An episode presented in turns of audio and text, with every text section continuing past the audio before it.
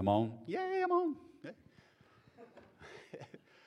Good morning. Uh, if we have not met, my name is Randy Rush, and uh, I'm the executive director of the Courage Center here in town. Uh, we help teens, adolescents, young adults, and their families who are struggling with substance use issues. And sometimes when Nick's out of town, uh, I, I get to be the replacement person, along with a bunch of other folks here on the team. And, uh, you know, we, we appreciate the opportunity. I hope you're not disappointed. But, you know, everybody needs a break, and I'm glad that Nick and his family could get away. Uh, and so, you know, this is, um, this is my chance to weigh in on our peopling series. We've, over the last few weeks, been talking about peopling, talking about relationships. And uh, as we go through this, we'll talk about all different types of relationships.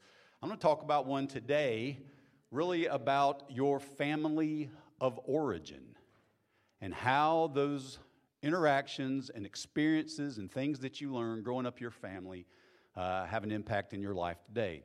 Now, when I was in the pa- when I was a pastor of a church, I did a lot of weddings. I've still done a lot of weddings. Once you find that you're ordained, um, you know, and people find that out, you, you kind of circulates through your family and friends, and you'll get a call. Hey, so and so's getting married. They don't have a home church, or they're getting married in some place. They need a pastor. Would you marry them? And, you know, I believe getting married is a God thing. Everybody needs to get married. You know, some people say, well, you know, if you're not part of my church, I'm not going to marry you. No, God wants people to be married, right? So I'm willing to help in that process any way we can, regardless of where you are spiritually, right? I want you to get married. Uh, it's a good thing.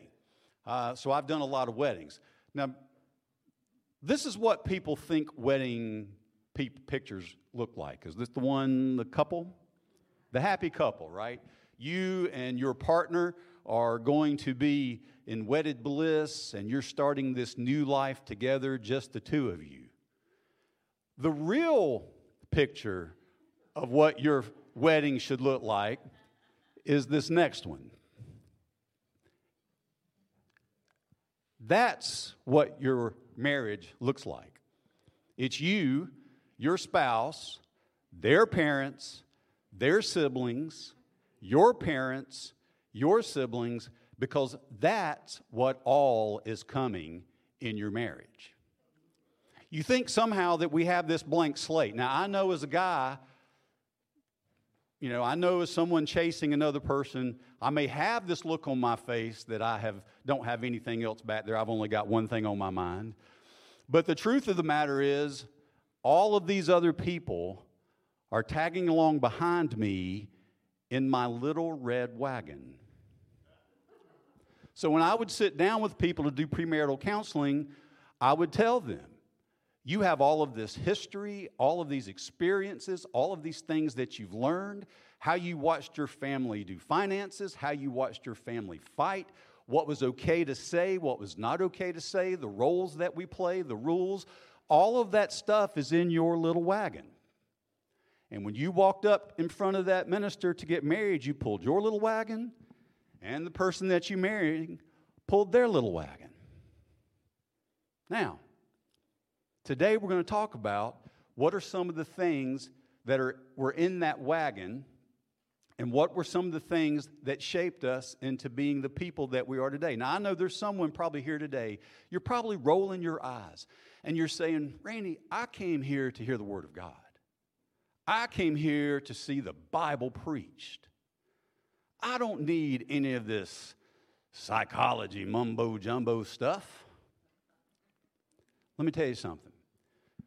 We were created and built to have intimate relationships, to yearn for them. We follow a triune God, a we, not an I. So from all eternity, God has been in a relationship God the Father, God the Son, and God the Holy Spirit. Jesus said, What? How do we show our love? Right? It's love God and love who?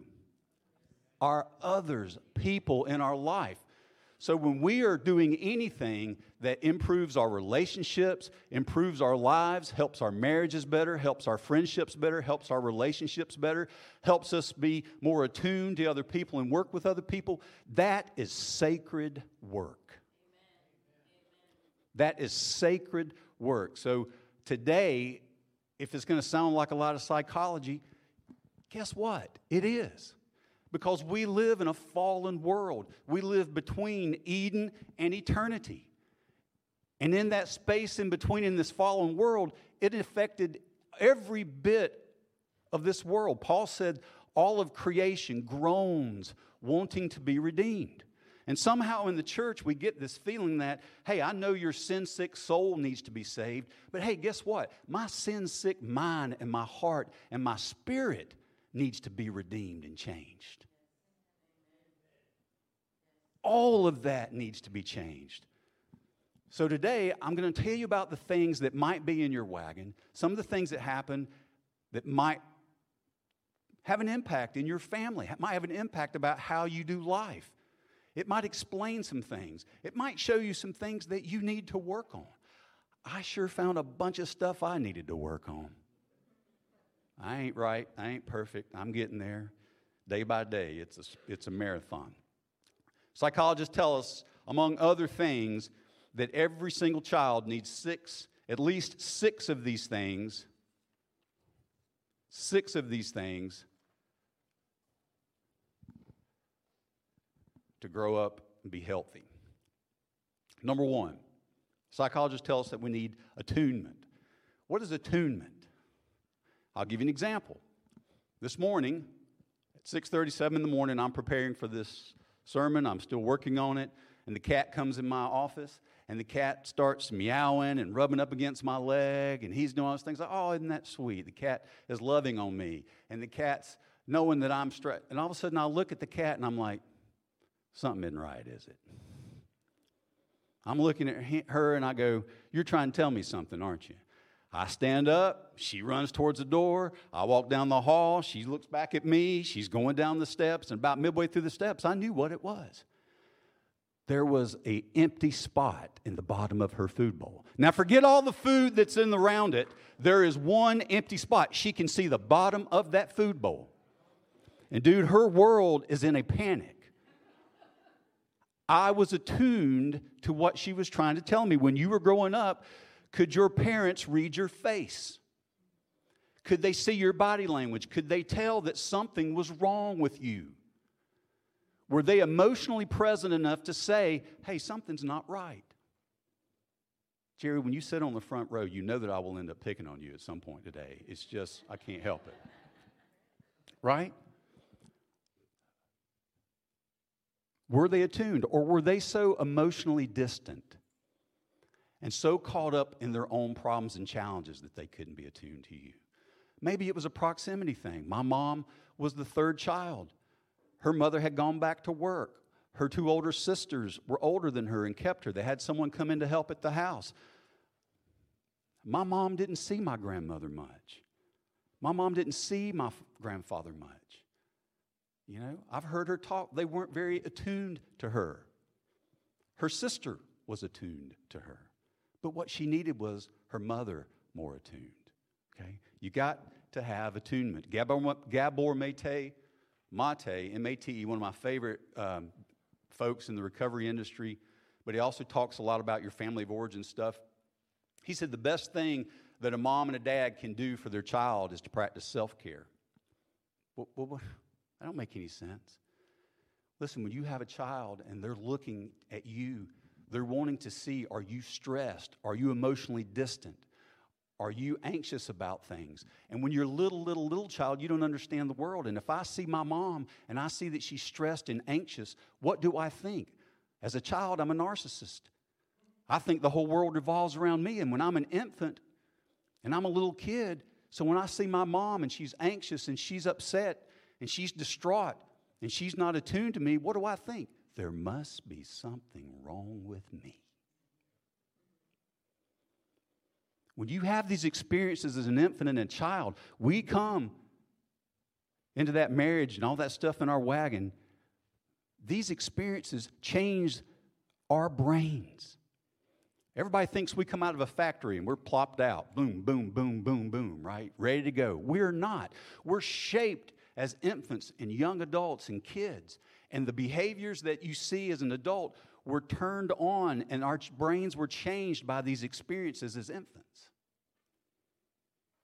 Was your family, was your parents attuned to you? The second thing is responsiveness. You needed your parents. Every child needs their parents to be responsive when the child is feeling distressed, mad, sad, afraid. If your parents were attuned and they read your face, did they respond to it? There's a difference between I know something's wrong and me actually engaging with my child to see what that being wrong is. Did they respond to it? Did they chase after you? Some of you don't want to think about that. Because if you think about it, your parents did not respond to you, and you think if they knew something was wrong and never really engaged me, holy cow, what does that mean? They didn't like me. I don't know.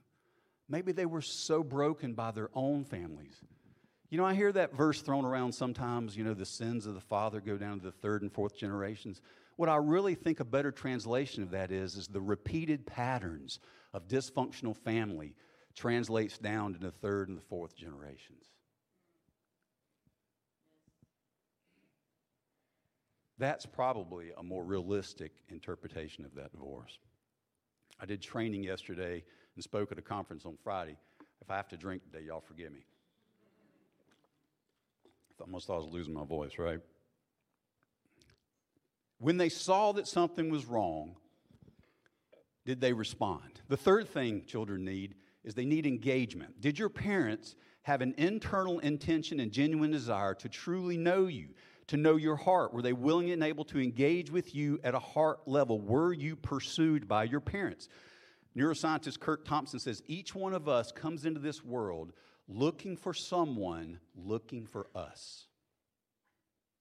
Each of us come into this world looking for someone looking for us. We come into this world looking for someone that's looking for us, and we believe at the beginning it's our parents. It's all we know. We're a child. I can't do anything for myself. I'm so dependent upon my parents as I start to grow older and I have these problems of life, right? I get upset at work I, or at school, I get bullied. Are my parents interested in my heart and what's going on in my life? Or that were they so emotionally broken themselves that they didn't engage us? Our deepest desire is that there will be somebody looking for us, and this person will always be there for us and will pursue our hearts with a genuine desire to truly know us, to know us what's going on on the inside of us. Thompson said this The core of abandonment is not physical abandonment, it's the lack of attunement, responsiveness, and engagement from your parents. All of this thing, all of these things come up if you, if you, we don't have time to go into it today. And let me just say this this is an introduction. I had lunch with Nick on this week. I went, dude, I can't do all this in one 20, 25 minute sermon. I can introduce some things, but that's about as far as we're going to get. There's got to be parts two, three, four, five. There's got to be some studies that we do because this stuff is sacred work and it will change your life and explain so much about how your life works and your interactions with other people.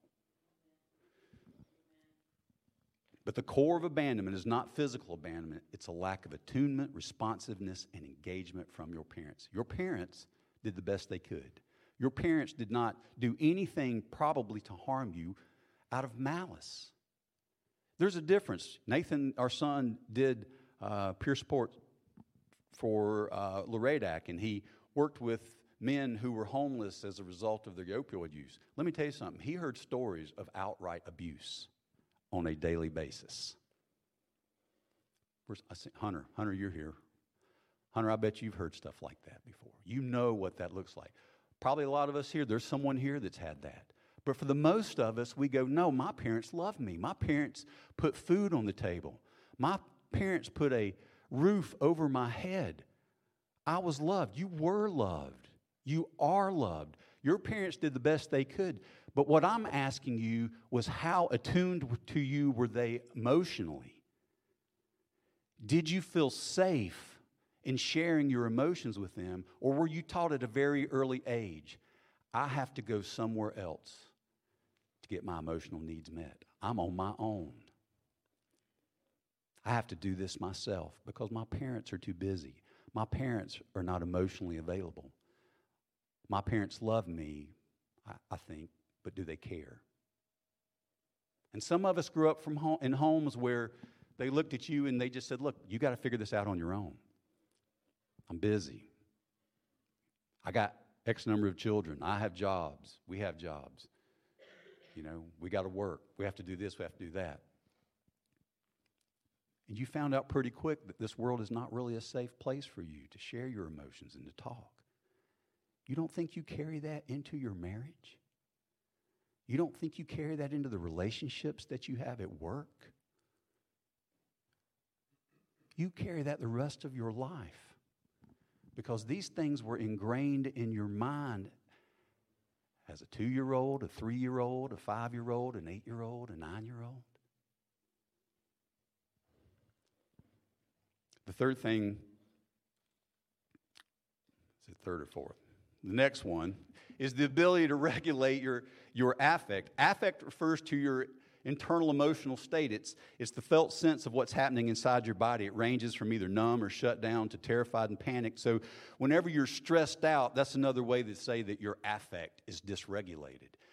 Could your parents, if they were attuned and they were engaged and they were responsive, could they help you settle yourself down? Did they know how to help you become emotionally regulated? Did they know how to comfort you when you were upset? Or did you realize that I don't want them to see me upset? I don't want them to see me crying. I asked Susan if I could share this. When Susan got upset, my wife, she would crawl underneath her bed and cry underneath her bed. Why? Because she did not trust her parents, her mom, to be emotionally there to comfort her. And what she was taught was you have to comfort yourself. Nobody wants to see you crying. You want to cry? I'll give you something to cry about. Anybody ever hear that? Anybody ever hear that? And usually the next day, go out there and get that switch off that tree.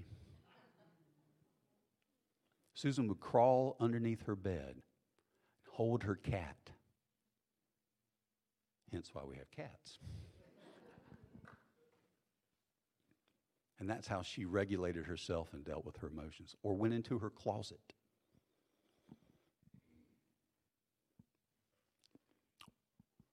Was your mother able to soothe you when you were anxious or you're scared? Your, was your father able to come in and say, you know, it's okay? Did you feel safe as a result of that?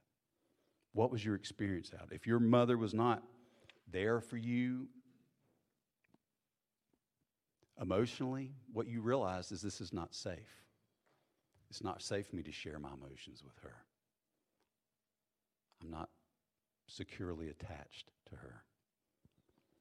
Thompson says we can grow up in homes in which food finds the table, the money finds the college funds, and even the family finds the church each Sunday, but somehow our hearts remain undiscovered by the two people we most needed to know us, our parents again. Your parents loved you. Your parents may have done the best they can. But you are carrying a lot, not all of us, but a lot of us are carrying this emotional baggage in our little wagons along behind us. And you carry it into every relationship that you have.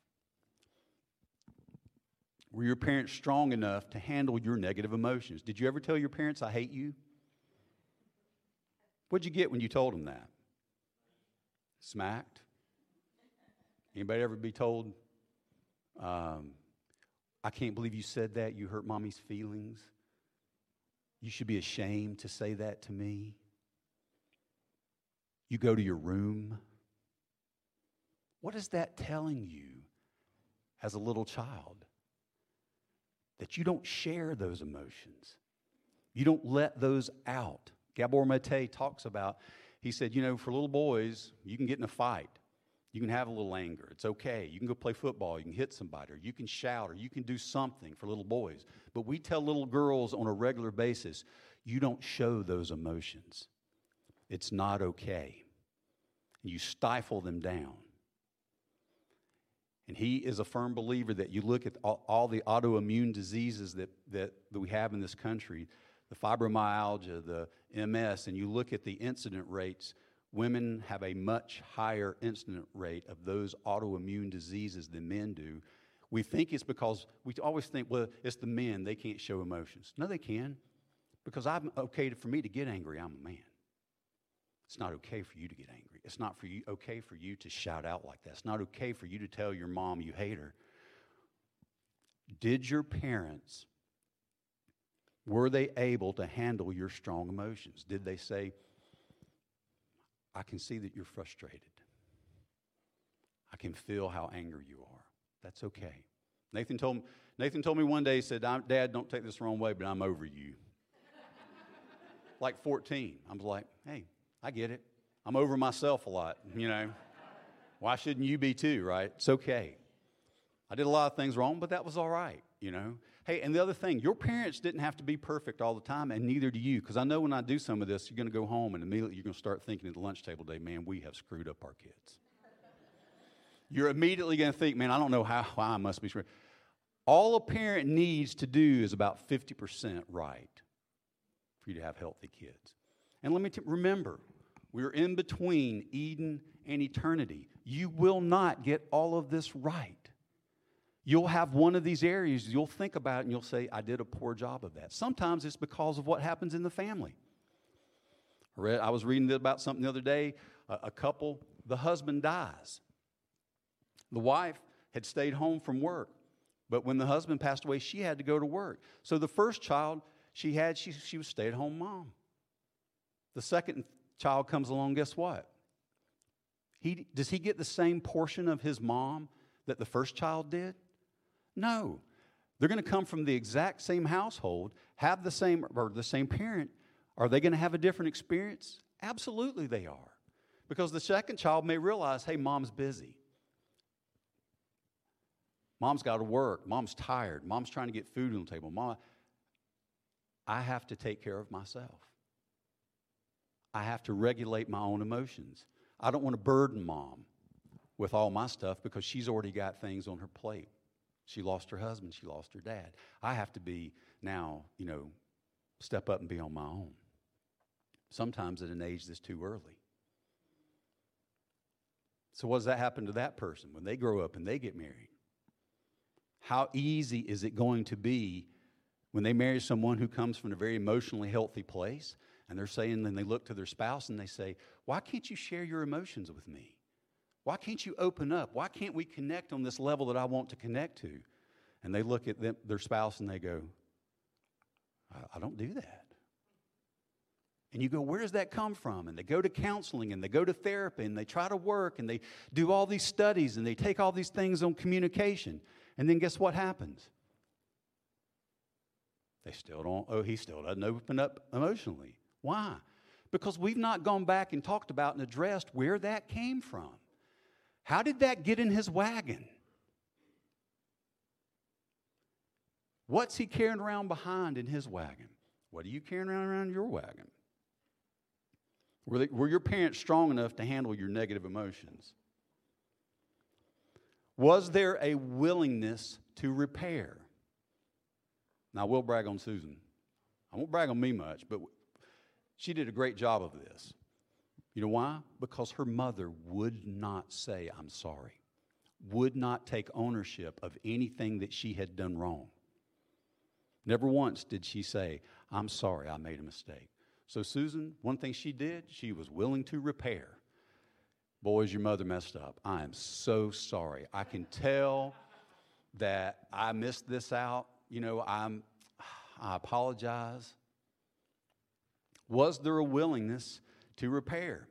You don't have to get it right 100% of the time, but 50% of the time, can you recognize, hey, you were really upset last night, but I had all this stuff going on in my mind from work. I probably did not really engage you like I should have. Or I know this is important to you. I know I missed that. I'm so sorry.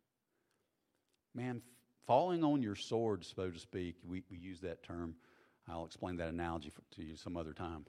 But being able to apologize, take ownership, admit and engage when we did something wrong or what part we had to play will go a million miles to fixing any problem that you have.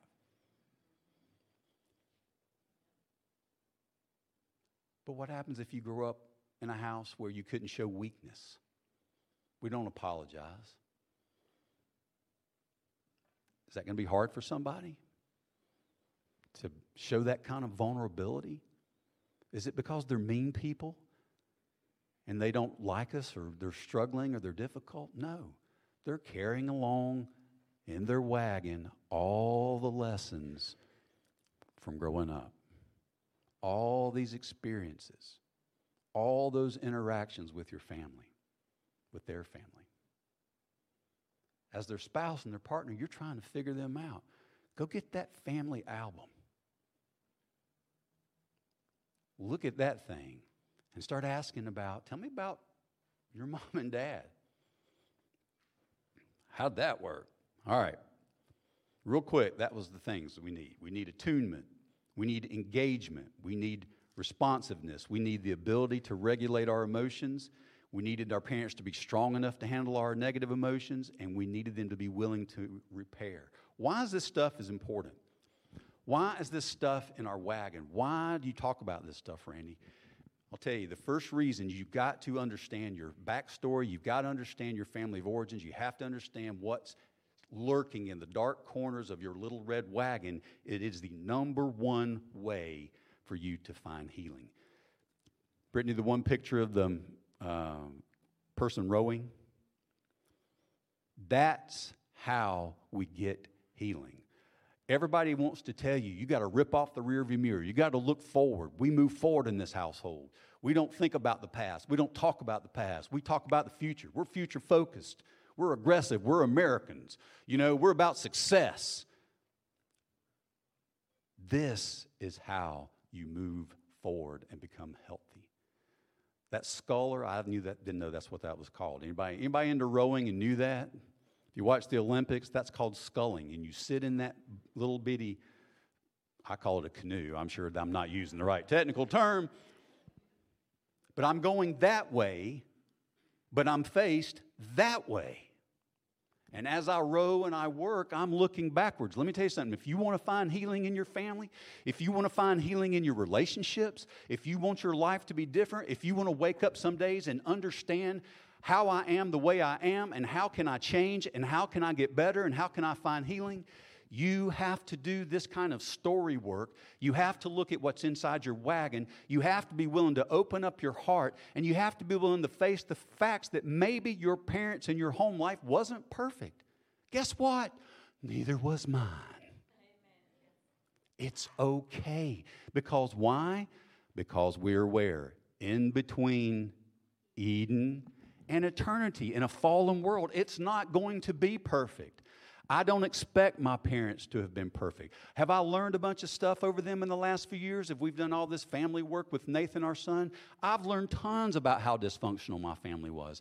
I didn't realize how dysfunctional our family was. I've learned how it made me who I am and the person I am today. I've learned how it made me the positive things, and I've learned how it made me the negative things, right? And I learned that so that we can talk about it. And Susan and I can get on the same page and understand each other so that when I do something, it's not out of malice towards her or because I don't love her or because I want our relationship to be in turmoil.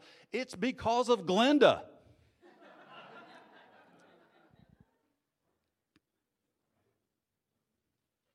and I love Glenda. Luckily, she's not on Facebook and she don't listen and she don't watch. So she's 80 something, all the stuff like You got to You've got to look backwards to move forwards. All storytelling, all dealing with our past, a lot of times in the, in the Bible, it comes from the word that we translate as confession. The Greek word is homologeo. The word hom- homo part means sameness, legeo means word. It's speaking the sameness with God. It's not confessing all the things I've done wrong, it's being in agreement with God about the truth. So, in other words, when I speak my story and confess my story to God, am I willing and do I have enough courage to say the truth about how my family of origin shaped me into the person I am and all the things that really happened in my family?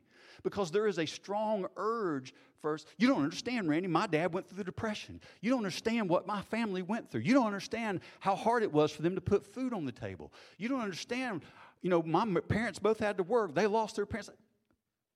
I know all that. I get that. And you need to show your family grace. Because why? They're fallen between Eden and eternity. But don't discount, don't discount how that impacted your life and how the struggles that you have today, some of them are tied back to those issues that have not been resolved in your family of origin.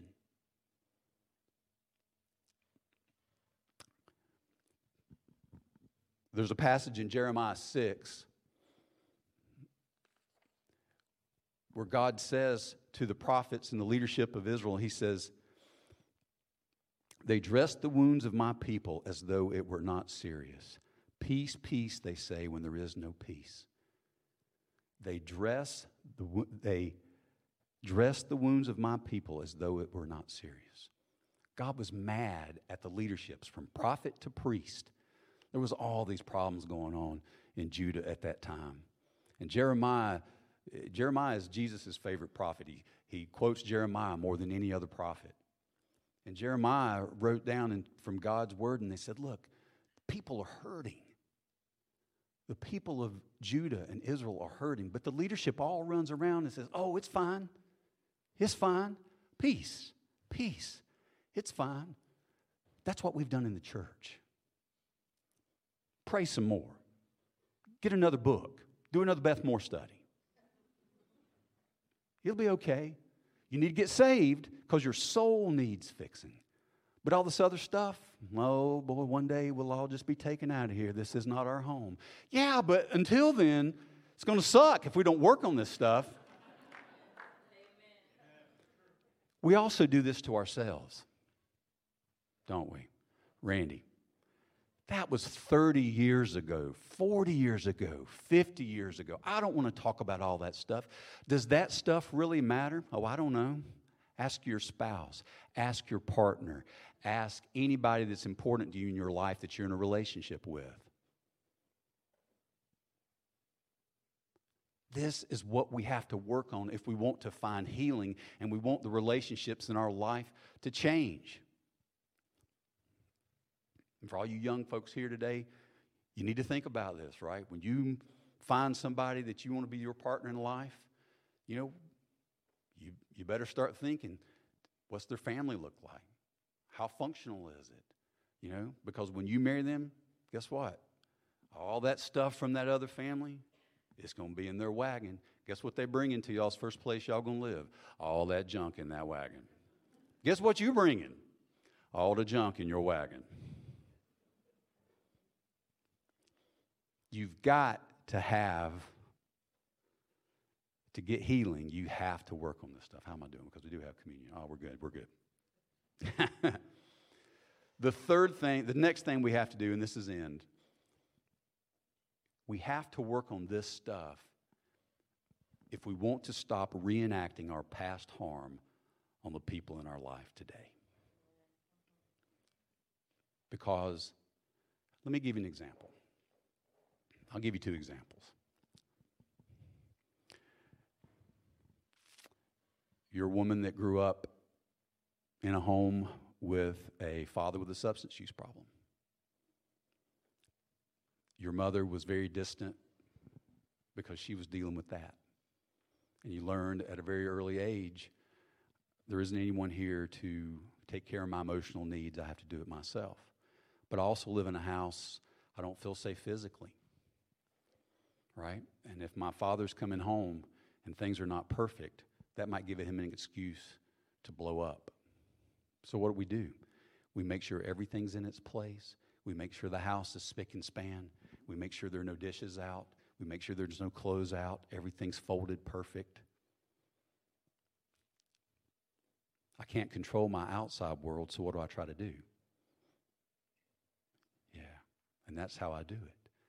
Now I'm married. And I'm out of town for a day or two. And you know, um, from my side of it, once Susan leaves the house, I start to devolve back to a Neanderthal. if she's gone for more than two or three days, I look around and go, How did this happen? How did I make this place so dirty? How did I make it was crazy. So in this scenario, she comes back, there's dishes in, on the counter, there's clothes laying around. Now, she's stressed from her conference at work. She's got a, a tight deadline to make. She hadn't seen the kids in a couple of days. And she comes home and she told her husband, You know, I really like it when you pick things up. I really like it when there's no dishes around. I really like it when the, the laundry's put up. She comes home and they've had this argument over and over and over again. And she wants to say, Oh, honey, I really wanted you to pick the clothes up. I really wanted you to put the dishes up. But when she walks in, what does she do?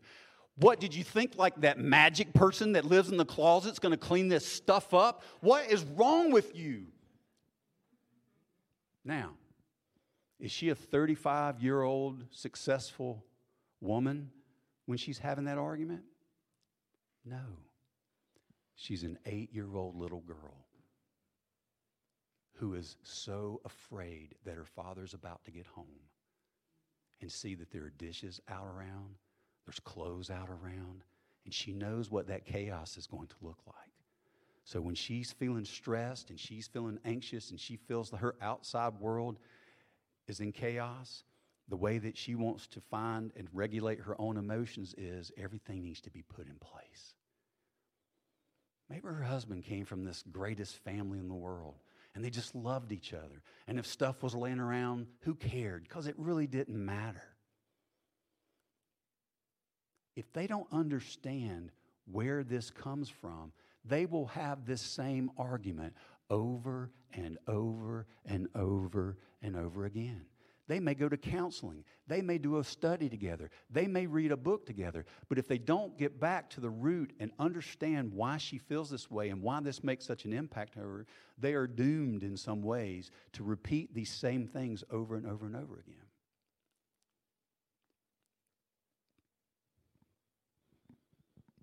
A buddy of mine, dab in the army, traveled a lot, gone. The mother was emotionally needy. Who does she turn to? The son. So she basically formed a triangle. They talk about this in Bowen theory. She and him became emotionally attuned, they became emotionally enmeshed. She started to treat him as the surrogate spouse, probably part of the way because he was better at it than his dad. He's a young child. He starts to look at her. He realizes he can manipulate her emotionally to get what he wants because his dad's not there. His dad comes home and he starts to see that this emotional bond has found has, has come between these, his son and his wife and all of a sudden he starts to realize that the wife actually turns and finds comfort from the son more than it does him so what does he do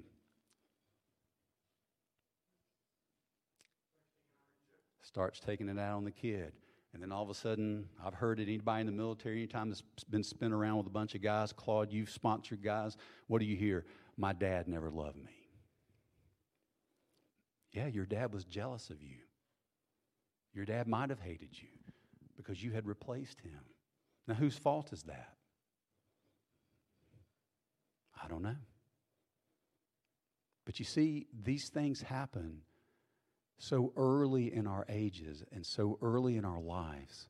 We don't understand them. We can't explain them. We'll do things that we can't explain. I tell people at the Courage Center, parents, when they come to me, when you find out your child is using substances, you will be in a panic. And what's going to happen is you may be educated, you may have a great relationship, you may be all put together, but when you find out that there is something wrong in your family and you're pushed and you're stressed, you will revert back to that eight year old girl, that nine year old boy. And that's how you're going to react. Have you ever been in a very stressful situation and you looked at your partner, your friend, and you're like, where did that come from? That was not like you at all. I don't remember you doing that. Why? Because that's not your 40 something year old partner. That's an eight year old girl, a five year old girl whose needs were not met emotionally and found out that the world was a scary place and there was no one there for them and they have to regulate themselves and they have to take care of themselves.